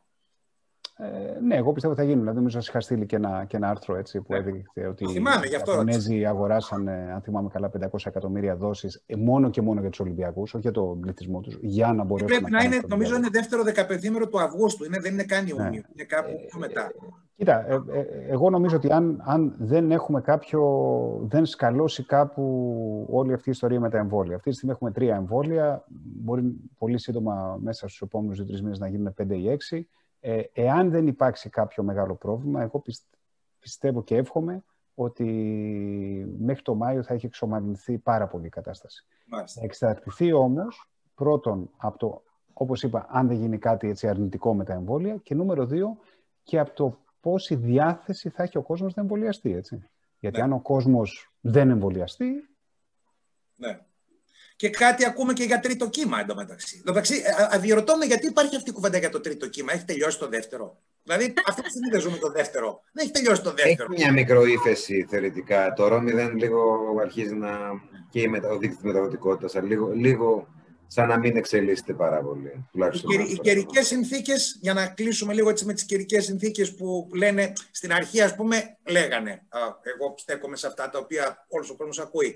Έρχεται το καλοκαίρι, ε, ο ιός θα διαλυθεί ή εν πάση έχει πολύ μεγάλη πιθανότητα να λυθεί και να μην επανέλθει. Ότι υπήρχαν τότε... Να και ο σκύλος. Λοιπόν, να και άλλος σκύλος. Υπήρχαν, υπήρχαν συζητήσεις και τότε. Είναι pet friendly το chat. Είναι αλήθεια, είναι αλήθεια ότι υπήρχαν και τότε συζητήσεις για επάνωδο το Σεπτέμβριο ενός δευτέρου κύματος. Μην το ξεχνάμε αυτό. Αλλά πάντως είχε δοθεί μια έμφαση, να το πω έτσι, μεγαλύτερη, νομίζω, από ότι χρειαζόταν και εκ των υστέρων απεδείχθη στις καιρικές συνθήκες, που τελικά δεν είναι και τόσο τρομερά, τρομερός ο ρόλος τους. Ε, και επίσης θα έλεγα κάνοντας μια μικρή αναδρομή ότι τότε δεν είχε δοθεί και τόσο πολύ μεγάλη έμφαση στο θέμα της μάσκας. Δηλαδή, θέλω να πω, αν θυμάστε, κυκλοφορούσαμε με SMS και με περιοριστικά, αλλά η μάσκα δεν υπήρχε. Υπήρχε ε, και μάλιστα υπήρχαν και επίσημα χείλη ε, τα οποία σέβομαι απολύτως και τα οποία τιμώ για να μην νομίζει κανείς ότι κάνω εδώ τον Αζέν Προβοκατέρ, που λέγανε ότι η μάσκα δεν είναι και τόσο απαραίτητη. Πρέπει να κρατά τις αποστάσεις και εκεί. Ενώ τώρα έχουμε μία έμφαση στο θέμα μάσκας. Τι λες εσύ, Κωστή, γι' αυτό; Τη μάσκα συγκεκριμένα νομίζω, τέλο και από τις παλιότερες γρήπες και τα λοιπά και από την γενικότερη ιατρική πρακτική, ότι εγώ δεν, δεν ξέρω αν επίσημος φορέας είπε να μην φοράμε μάσκα ή ότι δεν χρειάζεται. Θα σου πω, θα σου πω Όχι, λόγο. Δεν είπε κανείς να μην φοράμε, αλλά δεν έδωσε την πω. έμφαση που δίνει τώρα. Νο, νομίζω και από συζητήσεις με συναδέλφους ότι αν υπήρχε έντονος πανικός για να προμηθευτούν κάποιοι, κάποια αναλώσιμα, μάσκες, γάντια και τα συναφή, επειδή στην Ελλάδα γνωρίζουμε πολύ καλά ότι αν έχεις 10 μπροστά σου θα πάρεις και τα 10, μη σκεπτόμενος ότι υπάρχουν άλλοι 9 που περιμένουν στην ουρά από πίσω, γιατί απλά δεν το σκέφτεται κανείς, γιατί έτσι είναι η Ελλάδα. Πιστεύω ότι οι, λένε τέλος πάντων ότι την εποχή εκείνη φοβόντουσαν ότι αυτοί που πραγματικά τι θέλουν, για νοσοκατεσταλμένοι, οι καρκινοπαθείς, οι ευαίσθητοι οργανισμοί κτλ., δεν θα τη βρουν. Το όχι αναλώσιμο, την προκειμένου τη μάσκα, εν Οπότε λίγο το χαλάρωσαν σαν ανάγκη για να μπορεί να μην γίνει αυτή η ιστερία και τα πάρουν όλοι όλα και αυτοί που έχουν πραγματικά. Στην πορεία που η αγορά διοχετεύτηκε από οτιδήποτε αντισηπτικά και τα συναφή, κάπως, ναι. κάπως ίσως τοποθετήθηκε καλύτερα. Ναι. Άλλο λόγο δεν ξέρω. Δεν νομίζω ότι ποτέ κάτι που μεταδίδεται με σταγονίδια, με πτυαλίδια, μπορείς να πεις σε κάποιον ότι δεν... Ή εν πάση ο φορέας που το είπε, δεν ξέρω τον λόγο που το είπε. Αλλά νομίζω ότι το, το... στην πορεία δεν, δεν είναι ότι άλλαξαν. Όπως λέει και ο Ηλίας, είμαστε σε ongoing διαδικασία ψαχνόμαστε κάθε μέρα. Κάθε μέρα κάτι ανακαλύπτουμε. Δεν είναι οι γιατροί τόσο αλμπάνιδες ή τόσο άσχετοι μεταξύ τους. Απλά κυνηγάνε ένα φαινόμενο. Ναι. Το οποίο φαινόμενο στην πορεία διαπιστώνουν κάποια πράγματα και βγαίνει ο κάθε. Δεν έχει σημασία. Και λέει ότι ξέρεις ο καθηγητής του Πανεπιστημίου είναι άσχετος, διότι πριν έλεγε έτσι και τώρα λέει αλλιώς. Δεν λέει αλλιώς. Έχει ναι. και κάποια ψηλοκαινούργια δεδομένα. Ναι. Γνώμη μου. Όχι έτσι. Κοίτα, Αλλά είναι και λίγο evidence-based η γνώμη μου, δεν τη λέω στον αέρα. Evidence-based είναι αυτό που λέω. Κοίτα, όχι, συμφωνώ απολύτως. Δηλαδή είναι πολύ εύκολο να Κυνηγάμε από πίσω κάποιες εξελίξεις. Το να είσαι μετά Χριστόν προφήτης είναι πανεύκολο. Έτσι. Και να το παίζεις μάγκας. Έτσι. Αλλά όταν είσαι εκεί, ε, δουλεύεις με τα στοιχεία που έχεις. Ε, και τα στοιχεία εκείνη τη στιγμή δεν ήταν. Η αλήθεια είναι ότι δεν είχαμε τα στοιχεία που έχουμε σήμερα όσον αφορά το πώς μεταδίδεται ο ιός. Είναι αλήθεια. Αυτό, είναι αλήθεια. Είναι αλήθεια. Οπότε, πήραν, την απόφαση, η, η... πήραν την απόφαση με τα στοιχεία που είχαν. Δεν ήταν σίγουροι. Τώρα, στην Ελλάδα τότε υπήρχε και έλλειψη. Είναι αυτά που λέγαμε, έτσι, είναι αυτά τα structural problems, έτσι, τα, τα δομικά προβλήματα που έχουμε. Η αλήθεια είναι ότι εμείς δεν είχαμε, το κράτος, ας πούμε, δεν είχε, δεν ξέρω εγώ, 10 εκατομμύρια μάσκες τις οποίες είχε σε μια άκρη για περίπτωση ανάγκης. Ουσιαστικά εξασφάλισε όλοι να έχουν από μία και αυτοί που θέλουν, γιατί πραγματικά μερικοί ήταν σε πιο πολύ καλά, γιατί οι άλλοι θα παίρνανε και τις 10. Ναι, Ισχύει αυτό το πράγμα. Όπως αδειάσαν το σούπερ μάρκετ. Θα άδειαζαν τις μάσκες και σου λέει δεν είναι τόσο απαραίτητο τουλάχιστον να περισσέψει μία στον καθένα ή να ναι. αντιστοιχεί ένα μικρό νούμερο τέλος πάντων. Κατανοητό, κατανοητό. Ε, κυρία και κυρίες, ε, πρέπει σιγά σιγά να συντομεύουμε τη σημερινή μας συνεδρία. Ήταν νομίζω πάρα πολύ ε, ευχάριστο που τα είπαμε παρά τις δυσάρεστες συνθήκες που επικρατούν. Ε, ο σύνδεσμος, ε, να πούμε, γιατί ε, δεν είναι θέμα να διαφημίσουμε το σύνδεσμο, προσπαθεί να κάνει και ένα όσο το δυνατόν μεγαλύτερο έργο, όσο του επιτρέπουν οι συνθήκες να το κάνει αυτή την περίοδο που δεν μπορούν να γίνουν εκδηλώσεις, που δεν μπορούμε να βρεθούμε. Ε, και ήθελα λίγο ο Κωστής να κλείσει με την δωρεά που κάναμε στο Λαϊκό για ένα, τον, νομίζω τον, τον Απρίλιο ήταν, αν δεν κάνω λάθος, ή τον Ιούνιο που ολοκληρώθηκε, ε, και πώς πάει αυτό το project που είμαστε που σε επαφή περισσότερο για τη δωρεά αυτή, πώς, αν λειτουργεί, αν τίποτα. Πες μας λίγο. Μια πολύ, γιατί είναι αδύναμος το οποιοδήποτε σύνδεσμος τώρα δεν υπάρχει μόνο διαδικτυακά ότι μπορούσαμε να κάνουμε. Μαζεύτηκε, κάναμε έναν, ουσιαστικά μια ε, ανακοίνωση και μαζεύτηκαν πραγματικά, ε, ήταν συγκινητικό και, και ίσως αν θέλετε και για την γενικότερη προσέλευση που είχε ο σύνδεσμος, πραγματικά ένα ποσό γύρω στους 8.000 και κάτι ευρώ, Είπαμε να σταματήσουμε κάπου για να είμαστε και συνεπείς προς το, γιατί είμαι και ταμείας, ως προς το τι έχουμε ανακοινώσει. Η αρχική, ο αρχικός σκοπός ήταν ένας φορητός τύπου μεγέθους εννοώ κινητού, υπέρηχο καρδιογράφος. Ο υπέρηχο καρδιογράφος ουσιαστικά είναι υπερηγοράφημα στο μυοκάρδιο και προσπαθούμε να βρούμε πράγματα που είναι φορητά και τέλος πάντων σχετικά λογικά σε budget για να τα κάνουμε. Ο οποίος έχει ουσιαστικά μια προσβολή, ενδεχομένως να έχει ο κορονοϊός με προσβολή στο μυοκάρδιο και ήταν ένα αντικείμενο το οποίο, όντας πολύ μικρό και φορητό, καθαριζόταν πανεύκολα και άρα δεν είχε στεία λίμωξη για να μεταφέρει από την ένα στον άλλο όπω ο καρδιογράφη μεγάλη, ο οποίο είναι σειρώμενη, σαν μεγάλα καροτσάκια μωρού, ξέρω περίπου. Και στην πορεία, επειδή μαζεύτηκαν παραπάνω, οπότε το τελειώσαμε, τακτοποιήσαμε το λαϊκό. Ε, και στην πορεία κάναμε, επειδή μαζε, μα, ήταν πολύ καλή η συμμετοχή του κόσμου, και το στηρίζω, που είναι ένας οργανισμός αποφύτων όλα αυτά, έτσι, ο οποίος στηρίζει νοσηλευτές και γιατρούς στην όλη προσπάθεια στην πνοή η οποία μεσολάβησε για τις μονάδες, για τις ανάγκες των παιδιών της ΜΕΘ στο Αγλαία Κυριακού, που ήταν συγκεκριμένοι α, καθετήρες μονού και διπλού αυλού, τέλος πάντων για, για συγκεκριμένα πράγματα που χρειάζονται τα παιδάκια στις μονάδες.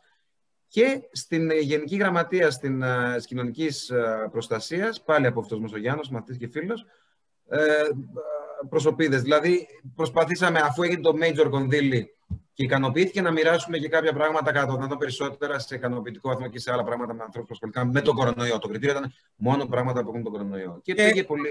Και ε, ε, θα συνεχίσουμε έτσι ε, και με όσο μπορούμε έμπρακτα και όσο μπορούμε με αυτές τις μικρές συνεδριάσεις για τον κόσμο που θέλει να ενημερωθεί για όλες τις εξελίξεις που είναι κρίσιμες τις επόμενες εβδομάδες και τους επόμενους μήνες ε, ελπίζοντας ότι θα βρεθούμε ξανά σύντομα, έστω και με αυτόν τον τρόπο, για να επαναλάβουμε μια συζήτηση για άλλα θέματα με, το σημερινό, με τη σημερινή μας σύνθεση και εμπλουτισμένη και με άλλους.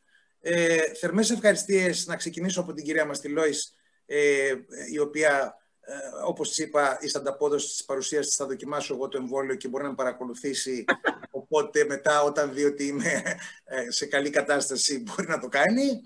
Ε, να ευχαριστήσω πολύ τον Ηλία τον Παπαθεοδόρου και για τη σημερινή συνεδρία αλλά και για τις διάφορες άλλες ε, συνδιαλέξεις που είχαμε σε σχέση με το θέμα αυτό και για την, να το πω έτσι, συμβολή του στον αγώνα αυτόν. Να ευχαριστήσω και τον Κωστή που είναι και ο ταμείας του συνδέσμου και μας ενημέρωσε και για τις δράσεις αυτές οι οποίες γίνονται και όλους εσάς που μας είδατε, stay safe, we care. Θα τα πούμε πάλι ξανά πολύ σύντομα. Καλό σας βράδυ. Καλό βράδυ.